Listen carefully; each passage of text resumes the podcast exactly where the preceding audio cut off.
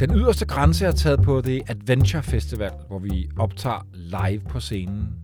I den store gamle industrihal ude på Refshaløen summer det af liv og glade og nysgerrige folk. Udenfor dufter der af bål og øl, og mågerne kigger længselsfuldt med fra den skyfri himmel over Københavns Havn. Jeg går på scenen for at interviewe tre eventyr, hvis mageløse historier ikke tidligere har været fortalt her i den yderste grænse. Så glæd jer til beretninger fra Amazonas, Afrika, Tibet og Sibirien. Dette er den anden af tre episoder. Velkommen på scenen, Martin. Martin Asserballe, du har de seneste 25 år cyklet helt ude på kanten af verden og krydset de aller yderste grænser for, hvad de fleste af os tænker er muligt at gøre på cykel.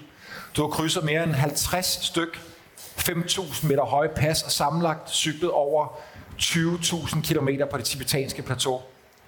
Du har af to omgange solocyklet sammenlagt 1000 km på Baikalsøens is i Sibirien og har solocyklet næsten 2.000 km gennem Australiens ørken på Canning Stock Route, hvor du havde 42 liter vand og 25 km med på din fatbike. Ja. Det kan være, vi finder, finder ud af, hvad sådan en fat bike er for noget. Det skal jeg nok spørge dig om senere. Ja.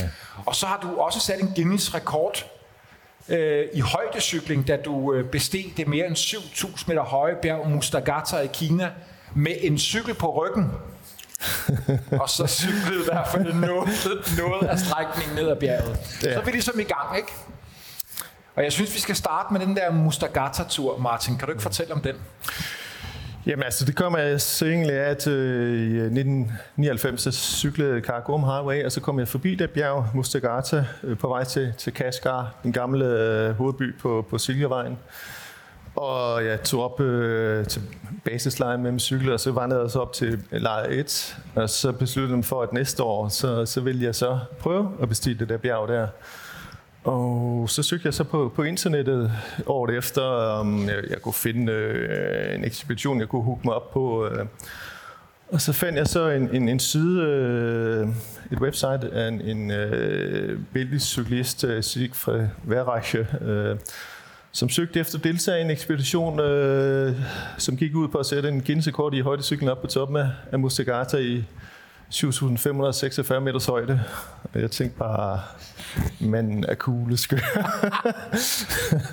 og så den næste tanke, der var, at øh, jeg skulle med. og så der er en, der er lige så skør som dig, Martin. ja. øhm, og, så, og sådan blev det faktisk. Øh, jeg kontaktede Sigfred der, og så blev vi en gruppe på tre bjergbestiger, og så, så to... Øh, undskyld, tre cyklister og sådan, sådan en gruppe på seks i alt, og, øh, som tog over til, til Beijing, hvor vi mødtes, og så tog vi ud til, til Vestkina, øh, ud til Kashgar for at komme op til det bjerg der.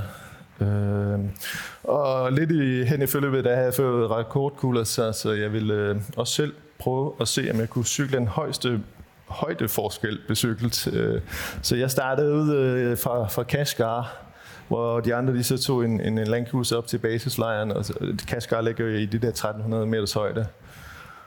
Og, øh, og så havde jeg også fulgt et eller andet meget koncept, et tidligt koncept af bikepacking, hvor jeg så, jeg havde ikke taget mit telt med, jeg havde heller ikke taget min sovepose med, jeg havde kun liggeunderlag med, og så nogle små fornødenheder på min cykel. Og så cyklede jeg så op ad den Karakorum øh, og den første nat, der fandt jeg ikke øh, noget sted at sove, så jeg måtte smide mig ned under et træ med min, med min, øh, min liggeunderlag. Og så regnede det selvfølgelig sidst på natten, og så måtte jeg så cykle videre i mørket. Øh, og næste dag, så regnede det utrolig meget i de bjerge der, i Karakorum-bjergene øh, og rundt omkring. Så, så der var også øh, afskillige øh, mudderlaviner, som styrtede ned over vejen der, som jeg så skulle rundt om. Og jeg kom også på et tidspunkt til en politi-checkpoint, hvor et, øh, politi sagde, at der var en Land Cruiser, faldt ned, og alle var blevet slået ihjel. Uh, og næste nat, der fandt jeg heller ikke noget sted, jeg lige kunne sove, så jeg fandt sådan en, en vejarbejderhytte, hvor jeg så kunne høre, det lå og snokke og sov derinde, og så øh, fandt jeg en, en sidebygning, hvor jeg fandt uh, en dør ind, og så fandt jeg et sove, eller et øh, uh, bordtændsbord, hvor jeg så lagde mig ned under, og så sov indtil jeg blev smidt ud af de der vejarbejder næste, næste morgen. Og så søgte jeg så op til, til basislejren derfra, og, og så startede det egentlig, som, som skulle starte øh, selve bestigningen af bjerget. Og det, øh, altså vi kunne jo ikke cykle op af det der bjerg, så vi var nødt til at have vores cykler på ryggen. Og, så, og når man så skal op i stor højde, så er du nødt til at højde til også. Så det sådan noget med at, at op med nogle forsyninger til lejet og så ned og frem og tilbage osv.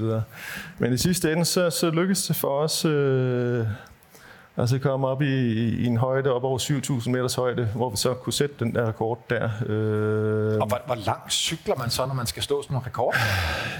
Ja, det er jo det. Altså vi, altså, vi skulle have haft nogle af de der famøse fatbikes der med, med meget brede dæk. Det havde vi så ikke. Vi havde så nogle, nogle cykler med forholdsvis øh, smalle øh, dæk.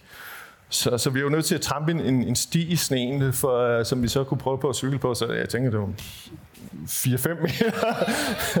så det var ikke ret meget. Og det, problemet var også, at, at vi skulle, det var ikke bare tre cyklister, vi skulle være. Vi skulle også, det skulle også være to vidner for at sætte den her Guinness kort. Så det var en hel flok på fem mennesker, der skulle være der på samme tid.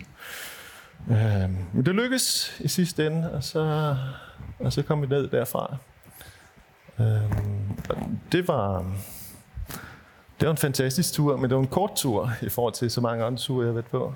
Martin, nu har jeg indledningsvis fortalt, hvad det er for nogle, nogle af de mange ture, du har været på, og vi dykker også ned i nogle af dem i dag. Ja.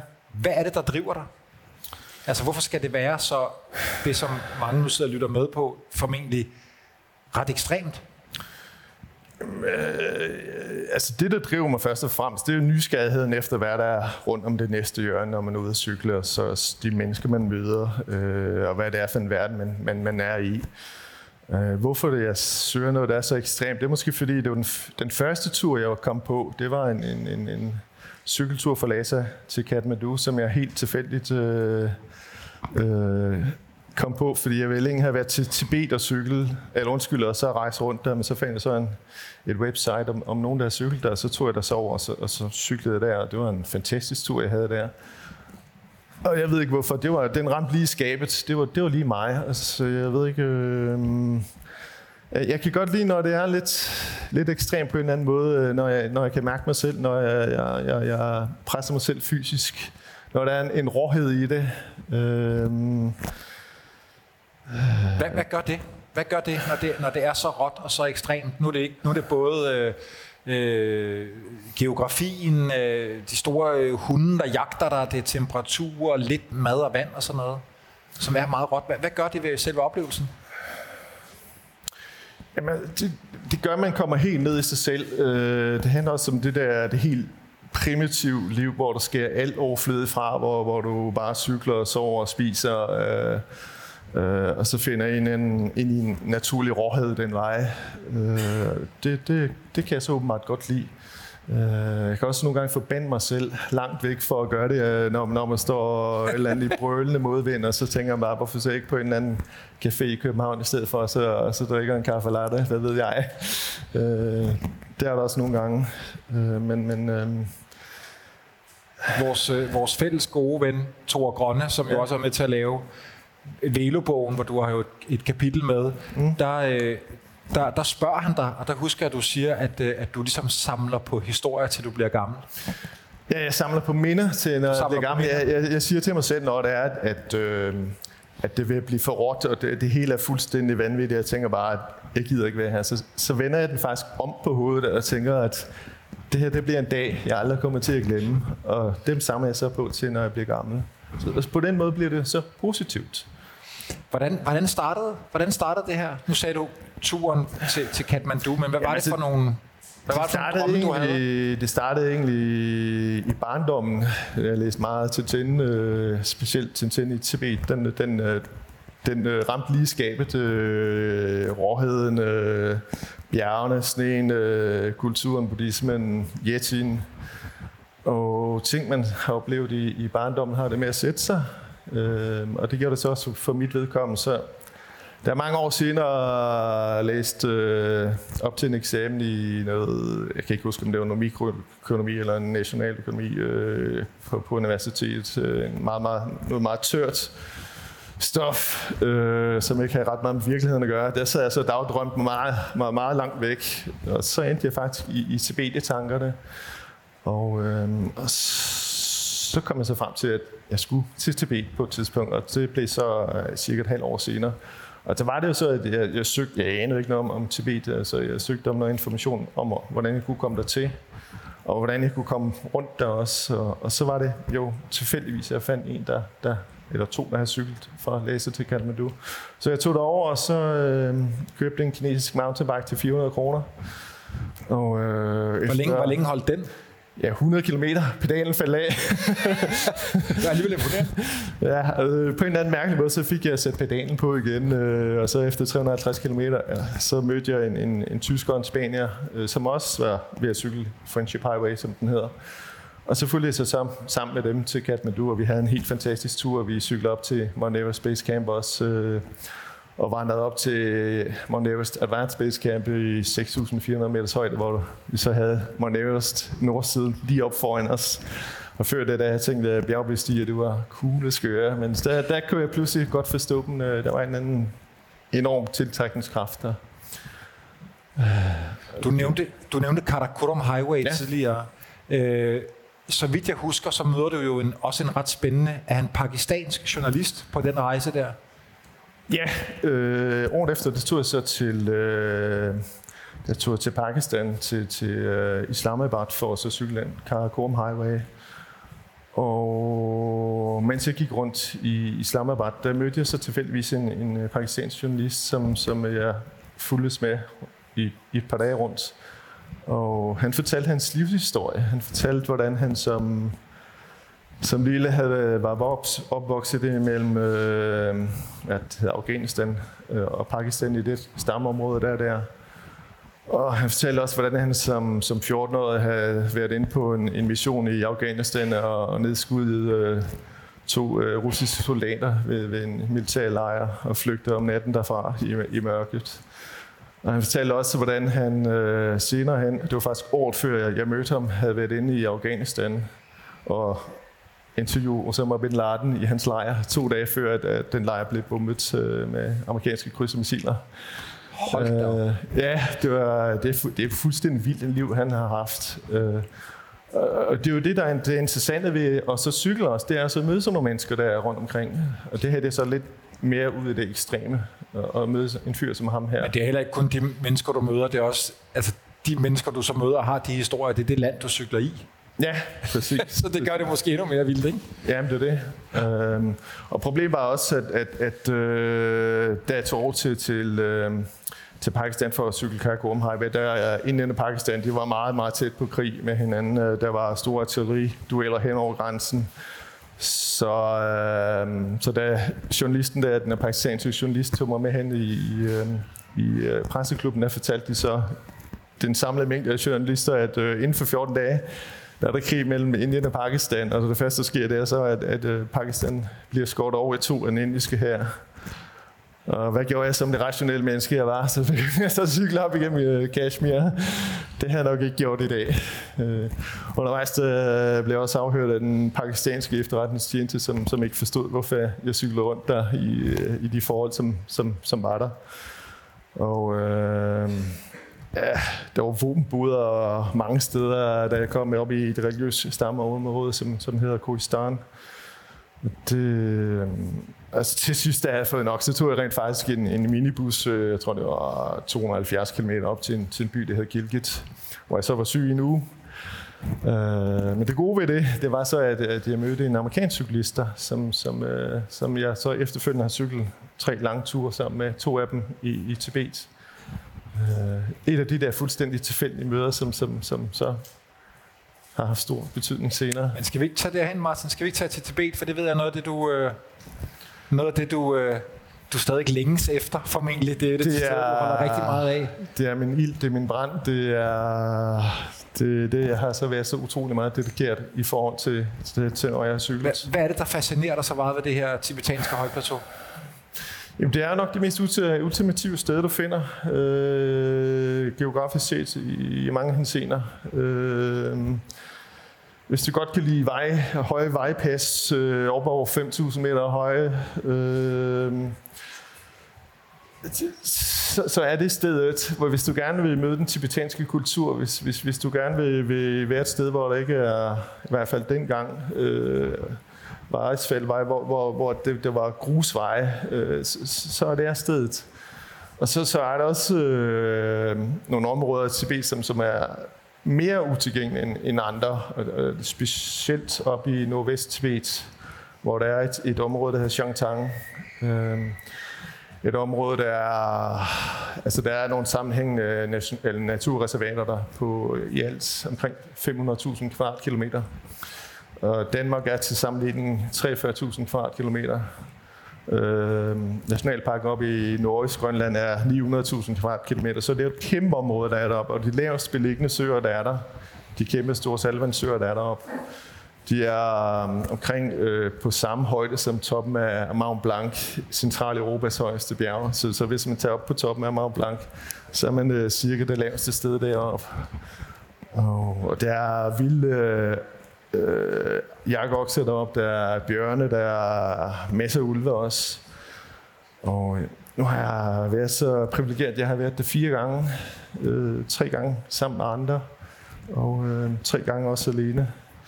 Den første gang var jeg sammen med to svensker, Jan og Nadine, hvor vi ikke... Det er, så med, det, er, det den, er det 2008? Nej, det var det ikke. Det var faktisk... Øh, jeg har været på to ture sammen med ham, eller med dem. Den første gang, det var i, var, det det var i 2002, hvor vi øh, krydsede igennem øh, helt ude i Vest-Tibet, øh, op igennem Ingemandsland op, hvor vi ikke så mennesker i 14 dage træk og, og kom ned af en, en, en øh, tidligere vej, som var konstrueret af Kuomintang krigsfanger, øh, krigsfanger ned gennem Kunlun-bjergene. Øh, og den anden tur, det var så sammen med en, en amerikansk kammerat, Jeff der, øh, hvor vi cyklede på tværs af Tibet, hvor vi ikke så mennesker, eller hvor vi, øh, ja, vi så heller ikke mennesker der i, i øh, 14 dage træk. Og vi der cykel 4.000 km derhen til, til det sted, øh, hvor vi så krydsede ind igennem ødemarken. Der havde vi så 32 grads frost, så vidt jeg husker, undervejs også. Øh, og vi løb tør for, for mad også øh, i sidste ende. Um, og så, er det det, hvor I kommer tilbage, og så har du kun en halv knorsup tilbage? Nej, det, det er jo så faktisk den der tur i 2008, som, som vi godt kan komme ind på, øh, fordi at på det tidspunkt, det, øh, i marts 2008, der er Tibet det er lukket fuldstændig ned, der ved tibetanerne har lavet massivt oprør mod, mod øh, kinesiske øh, centrale regering. Og i maj måned er der så, så tre cyklister, der krydser ind igennem Nord-Tibet, øh, igennem ødemarken fra, fra op over Kundun-bjergene og så ned sydpå. Øh, og der, øh, det er en tur, hvor vi ikke ser mennesker 39 dage i træk. Og vi ser to ubestede 6.000 meter bjerge. Det en af dem er... Martin, må, må jeg lige trykke pause? Ja. Du, du sidder jo simpelthen bare og fortæller det som det mest naturlige i hele verden. I, det er det ikke, når man I, sidder I, her, ser, men når man er... Ikke, I ser ikke nogen mennesker i 39 dage. Ja. Hva, hva, fortæl lige, altså tusind spørgsmål dukker jo så op. Kan man sige, hvordan ser en normal dag ud? Hvordan ser en uge ud, når I er tre mand på en cykel? Jamen, det er det, der er ved det tiden forsvinder, når du er sådan et sted der. Du, du, du flyder ind i, i landskabet, du flyder ind i, i øh, en rytme, hvor, hvor du så bare øh, tænker fremad hele tiden. Fordi du er nødt til at komme fremad. Vi havde, jeg, havde, jeg havde selv 37 kilo mad med på den der tur der på min cykel. Og du er simpelthen nødt til at komme igennem den øde mark der, for ellers så venter sulten i sidste ende. Og det... Øh, du kan ikke tænke over, at det her, det gider jeg ikke mere. Nu smider jeg cyklen, og så går jeg hen og så drikker en øl. Sådan fungerer det ikke. Det er svært at stikke tommelfingeren ud og få et lift. Ja, lige præcis. Og øh, når man ikke har noget valg, så er det bare fremad. Øh, og altså vi mødte, øh, vi mødte masser af ulve undervejs, men de var forholdsvis sky. Der var et sted, der mødte vi otte ulve øh, det samme sted. Men det var, det var så et område, hvor der var masser af vildokse, hvor at, at, øh, de var så mere interesseret i dem end, end os. Et andet sted, hvor vi... Ja, det må kan... du gerne fortælle om den der episode. Altså i tre mand på cykel in the middle of nowhere, så kommer der otte ulve. Ja, det, det var mere interessant øh, på et andet tidspunkt, hvor vi kamperede. Der kom der faktisk tre ulve hen til os, øh, til vores lejr, øh, og var vildt nysgerrige, og gik rundt om vores lejr. Og... Nysgerrige og sultne. Det vidste vi så ikke, om de var, men i hvert fald var det meget nysgerrige. Øh, en anden gang, hvor der kom en uld hen til os, der, der prøvede øh, den svenske Nadine, hun prøvede på at så håndfodre den, men det var den så ikke helt klar på, fordi at, øh, den havde en vis tanke om, at vi havde planer med den i forhold til, at vi ikke havde så meget med tilbage. Så. Øh, og ja, yeah. Altså, men hvor, får, hvor, altså nu har I jo så øh, mad med jer, men hvor, hvor, hvor finder I øh, vand, og hvor, altså, hvor, vand, hvor det, overnatter det, I og så videre? Øh, det kunne vi så finde rundt omkring. Øh, der, der var nogle sande områder, lidt mere mod den nordlige del af, af Ingemandsland, hvor, hvor vi havde problemer med, med at finde noget vand. Men ellers var det ikke det helt store problem. Øh, hvor vi fandt vi en, en, en, en, en lille øh, o, eller hvad, hvor det var, og så, så fandt, tog noget vand derfra.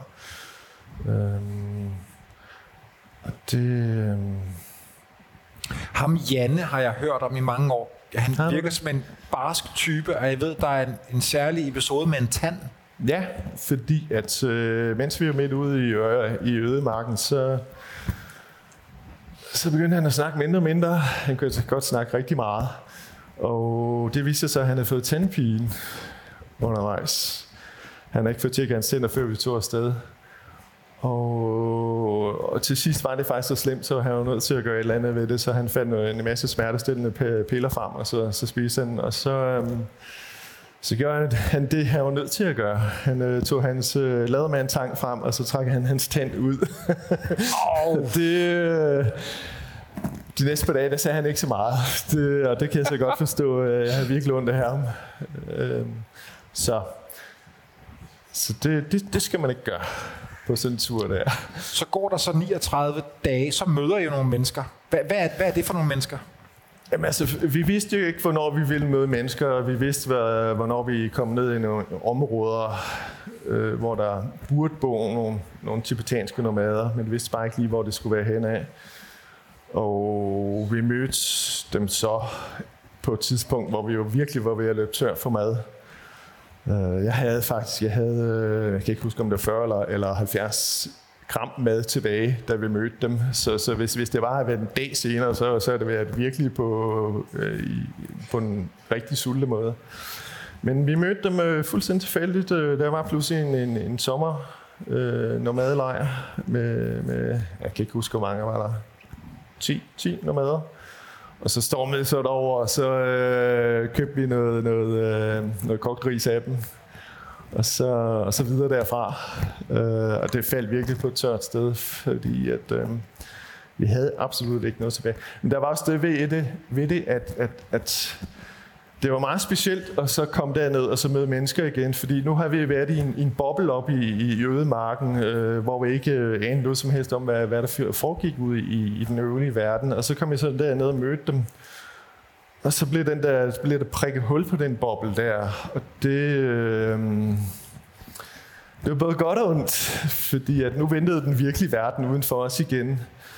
Og det, det, det kom meget hurtigt, at vi løb ind i den virkelige verden, fordi at nogle, jeg tror det var et par dage senere, der, der kom vi så ned til en mindre landsby, hvor vi så blev arresteret af det kinesiske politi. Øh, der var et oprør i, i, i, i Tibet, som var blevet slået ned med meget hård hånd.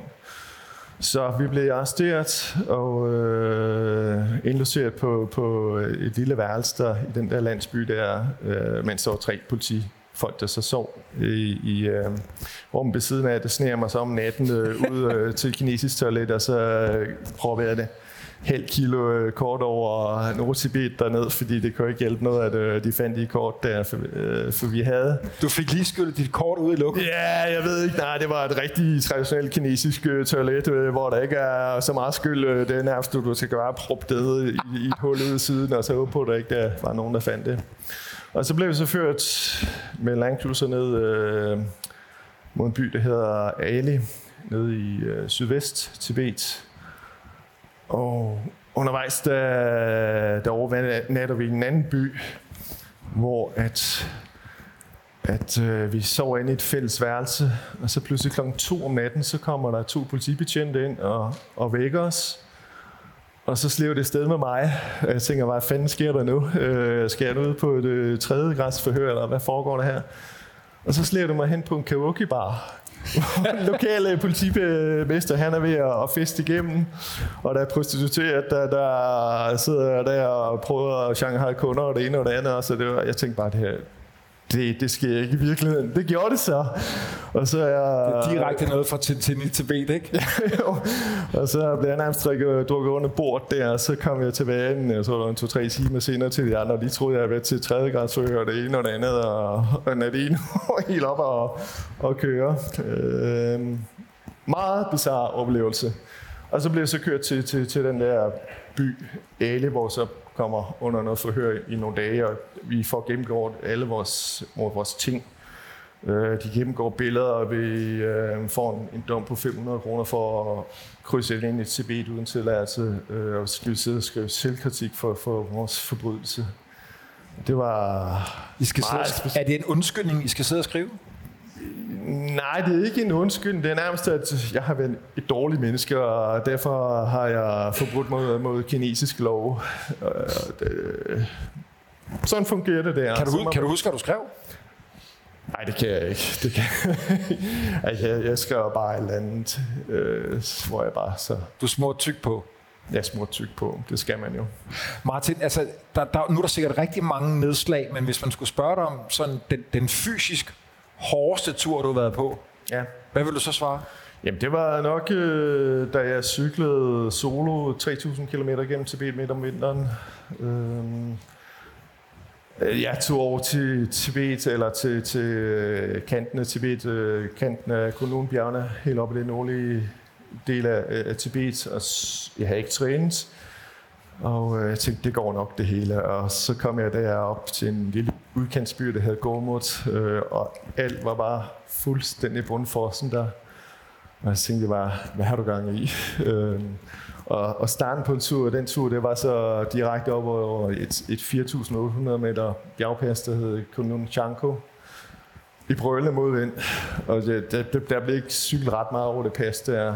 Øh, og da jeg så kom over passet, så Normalt så tænker man, at et pas, der er langt nedkørsel, i kørselen, der var, jeg tror det var 200 med højdemeter. Og så var jeg så bare der på, på øh, højdeplateauet. Og øh, så var det ellers brøle mod vand ned mod laser. Og det var en fuldstændig mental dræber hver eneste dag, og så bare brølende modvind, brølende modvind. Og på et tidspunkt, der havde jeg fået nok af det, så søgte jeg hen til en, en, en, en kinesisk militærlejr, jeg, jeg kom forbi hvor at, øh, jeg så spurgte øh, vagten ved, ved lågen, ved gaten der, om jeg ikke kunne få lov til at så komme ind og så sove derinde. Og så han blev fuldstændig vild. Det var, det var han klar for. Han skulle lige ind og så spørge bossen derinde i, i butikken, om, om det var så var i orden. Og så gik der en minut, og så kom han tilbage igen hen over den der gårdsplads. Jeg kunne bare se på ham, den kropsholdning, han havde, at øh, det var ikke en mulighed. så, så jeg var nødt til at cykle videre, og så fandt jeg så en... Øh, jernbanekonstruktionslejr. På det tidspunkt var det ved at bygge øh, hvad himmel, øh, toget, øh, vejnet eller tognettet til den.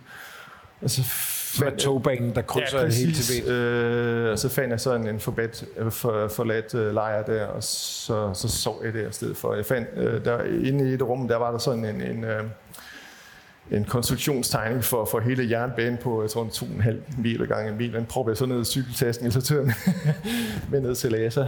Øh. Men Martin, hvordan holder du det sådan, altså mentale sundhed, når du er afsted der, og den der vind bare står i hovedet på dig i ugevis?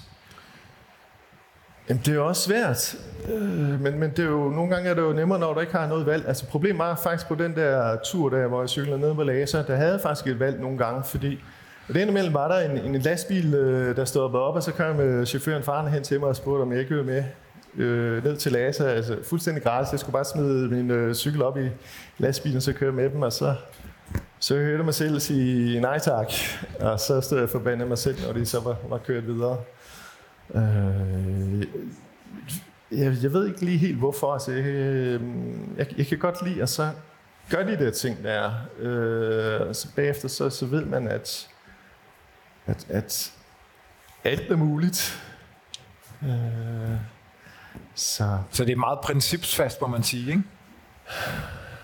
Jo, men problemet er, hvis du først begynder at smide din cykel op i en lastbil, hvor, hvor, hvor slutter det så? Altså, så kan man jo lige så godt bare fortsætte hele vejen på den måde. Så. jo, jo, det kan ja. man godt sige. På den måde. Ja. Øh, da jeg så kom til Lhasa, så det så ud igennem Østebet, øh, og det var også en ret ekstrem tur, hvor øh, det, det er ekstremt kuperet øh, op over et 4.500 meter vejpas, og så ned øh, i 2500 meters højde, hvor, hvor der, der er en, en meget, meget grøn øh, del, og, og så kan du nyde det lidt, hvor der du kan mærke øh, fugten, du kan mærke øh, duften, du kan der, der er hele dit sensorapparat der er, er i gang, og så skal du op over et, et, det næste vejpas, øh, hvor der er fuld af sne, og et sted der er nødt til at, skubbe en cykel 24 km over, fordi at, øh, det kunne ikke lade sig gøre at cykle. Og så nedad, der, der kunne jeg heller ikke cykle, fordi der var glas. Så måtte jeg skubbe min cykel. Skub det, var, det, var, det var virkelig en mental øh, dræber at, at gøre det. Så ja, og der tænkte jeg mig selv, hvorfor gør jeg det her? Men, øh, ja. Martin, jeg kunne godt tænke mig, og jeg ved, vi kunne blive til bedt længe, for du har haft otte lange rejser og alle mulige nedslag, men jeg kunne godt tænke mig, at vi også kom andre steder mm. ud i verden, og et af dem, som du jo også holder meget af, det er Sibirien og Baikalsøen. Ja. Og så selvfølgelig om vinteren, ikke? Det skal jo gerne jo være ekstra hårdt. Præcis. Det er nødt til at være vind, hvis, hvis du skal cykle på Bagal. Jo, hvis du skal cykle på Bagal, ja, ja, ja. så, så er jeg med, men du kunne jo... Ja, okay, den, er, den point taken. Ja. Hvad, øh, for, fortæl os lige, hvad var, hvad var planen øh, i, øh, ved Baikal? Altså, hvad, hvad ville du? Det er, jo to, Jamen, det er jo to ture, du har. Det er to ture. Altså, den første, det var... Altså, det er, det er syv år, nej, ja, syv år siden efterhånden. Det var cykle fra toppen af Bajkalsøen ned til bunden af, af Bajkalsøen, og den er jo 640 km lang øh, og op til 80 km bred, og så er det også verdens dybeste sø, den er 1,6 km dyb. Og så indeholder den øh, 20 procent af verdens ufrosne overflade ferskvand, så det er jo en enorm mængde vand. Øh, det indeholder faktisk mere vand end øh, de, øh, de store søer oppe i Nord-USA til sammen. Og, øh, Ja, om vinteren så fryser den jo til. Du har hørt en legende. Jeg har hørt en legende om, at øh, nede på bunden af, af søen, der er der en, en, en, en armé, der marcherer rundt dernede. Jeg så den desværre ikke nede igennem isen, men, men øh, det var en, en meget spændende tanke, at den, den, de skulle være dernede. Og der er også, øh, Rusland de siger, når vi nu er i forhold til Ukraine-krigen øh, også, at, at, at at når isen er 62 øh, cm tyk på, på Bagalsøen, så, øh, så kan man godt køre en, en tankvogn derude, eller en, en kamp, kampvogn derude. Så, så, og til at begynde med, da jeg cyklede på søen oppe i Norden, der, der lå der noget sne, og jeg har faktisk, der havde ikke rigtig prøvet at så cykle ud på sådan en sø der før. Så der var jeg enormt usikker på, hvad, om, om isen vil holde. For jeg kunne ikke se isen under sneen, så, så jeg var yderst forsigtig til at begynde med. Øhm, og, og til at begynde med var sneen også et problem, fordi jeg var nødt til at så skubbe min cykel. Øh, og indimellem så fandt jeg så nogle, nogle øh, vinterspor for, for, for nogle køretøjer, der så havde kørt på, på isen. Og, hvad er, det for, og hvad, hvad er det for en cykel, du har, du har med? Jamen altså, den første gang, jeg var, var afsted, der var det en almindelig mountainbike. Øh, og hvis, hvis der ikke er ret meget sne, så er det faktisk fint nok at have en mountainbike, fordi så sker det så bare igennem sneen. Og hvis, hvis du så også er på, på blank is, så, så er det jo så er det lige meget, om du har en fat bike eller, eller en almindelig mountainbike. Det, der er vigtigt, hvis, hvis du cykler på, på, øhm, på ren is, det er, at du har nogle pigdæk med af en rigtig god kvalitet, for ellers så, så styrter du med det samme og, så kan du brække kravbenet, hvor det var. Øhm, og nogle dage, der var der også brølende modvind i en grad, så, så jeg havde lyst til at bare vende cyklen om, og så bare lade mig blæse tilbage op ad, mod, mod nord. Men jeg skulle ud på. Der var ikke så meget rafle om. Jeg tror, jeg tror den tur den tog øh, 16 dage i alt. Og fordi at, at Bajkalsøen også er en jordskældszone, så, øh, så kan jeg ikke få mig selv til at så campere ude på, på søen. Øh, jeg camperede inde på land øh, på, under den tur. Øh, jeg har hørt en, en historie om en, øh, jeg tror det var en slovensk cyklist, der havde cyklet ude på søen øh, nede den sydlige ende, hvor han løb ind i to jordskæld, mens han cyklede derude. Så i sådan en ej, braget øh, rundt omkring ham. Og, og det var i sådan en grad, så han endte faktisk med at så opgive hans tur, så han skubbede bare cyklen ind til, til baden. Og så tog han hjem. Det stakkels menneske. Så. Og så vendte jeg tilbage her i 2020. Øh, vores fælles ven, skråstrej bekendte Thor, han, øh, han havde nogle amerikanske venner, som han kom til at fortælle, at hvis de skulle ud og cykle et fantastisk sted, så skulle de tage ud og cykle ved Baikalsøen. Uh, øh, og på det tidspunkt er jeg faktisk ved at planlægge og, og tage til, uh, tage til Alaska, og så cykle fra Anchorage og så ind i, i Canada til, til noget, der hedder Whitehorse, og så nordpå. Men så bombarderede de mig, de to amerikanere, med spørgsmål om Baikalsøen i en strøm, så du tror, det er løgn. Og så endte jeg med sådan en, en rigtig flad fornemmelse i forhold til, jamen, jeg havde den mest fantastiske tur på Baikalsøen, og nu er du ved at tage op til, til Alaska i stedet for. Hvad er det største eventyr? Og så må det jo ende med at så droppe den tur på over til Alaska, og så tage ud til Baikalsøen igen. Og så cykle den modsatte bred. Den første gang, der cyklede jeg vestbredden af Baikalsøen, og, vest, og øhm, Baikalsøen, det ligner sådan en udtrukket banan. Så, så det er i 2020, så skulle det så være østsiden af Bajkalsøen i stedet for. Problemet var så, og der havde jeg så også en fatbike med, problemet var så, at, at, at der var meget mere sne på det tidspunkt på, på Bajkalsøen, så jeg faktisk en stor del af vejen var nødt til at så cykle på asfaltvej i stedet for at cykle på, på selve søen, for det kunne simpelthen ikke lade sig gøre. Og det første op i, i nordenden af søen, hvor jeg så kunne øh, cykle de sidste øh, så omkring 250 km ude på søen.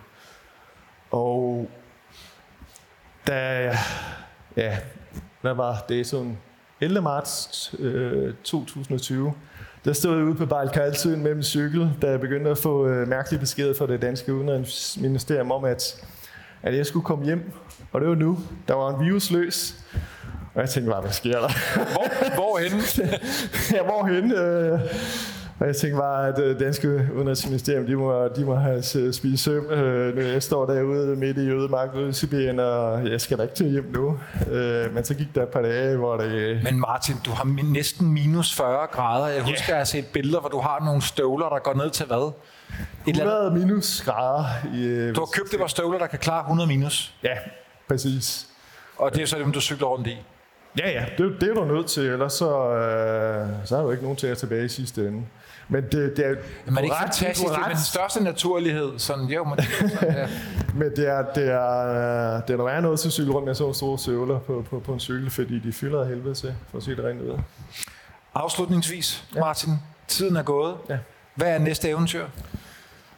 Det er at cykle øh, fra bunden af Afrika øh, op ind i øh, Namibia, 1100 km ud til, til øh, noget, der hedder Lyderitz, ude ved øh, landhavskysten med fatbike, og så derfra cykle 450 km op langs øh, bagsiden af Nægebørken, hvor du har øh, sand dunes, der er tårnhøje, øh, måske 80-100 meter nogle steder. Og så cykler jeg på stranden. Øh, problemet er, at der ikke rigtig er så meget ferskvand der, så, så jeg er nødt til at have en selvvandspump med, som jeg så skal cykle med. Den vejer så, jeg har fået fat i den, den vejer 3,5 kilo, så det er også når man skal lægge oven på cyklen, når det er. Så øh, jeg har tidligere prøvet at cykle med 42 liter vand, men, men det kan jeg ikke have med på, på, på den der tur, fordi jeg skal over nogle virkelig hardcore sand dunes også undervejs. Så det glæder jeg mig til. Og det er nødt til at være om, om vinteren, fordi om, om sommeren, der, der er der simpelthen for varmt dernede. Så. Jeg glæder mig til at følge med. Tak. Tak for snakken i dag, Martin. Ja. tak Lad os give Martin en hånd. Tusind tak.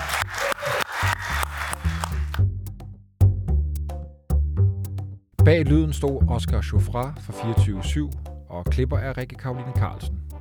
Lyt med til Nationalmuseets digitale medie Vores Tids helt nye podcast, som hedder Udlængsel.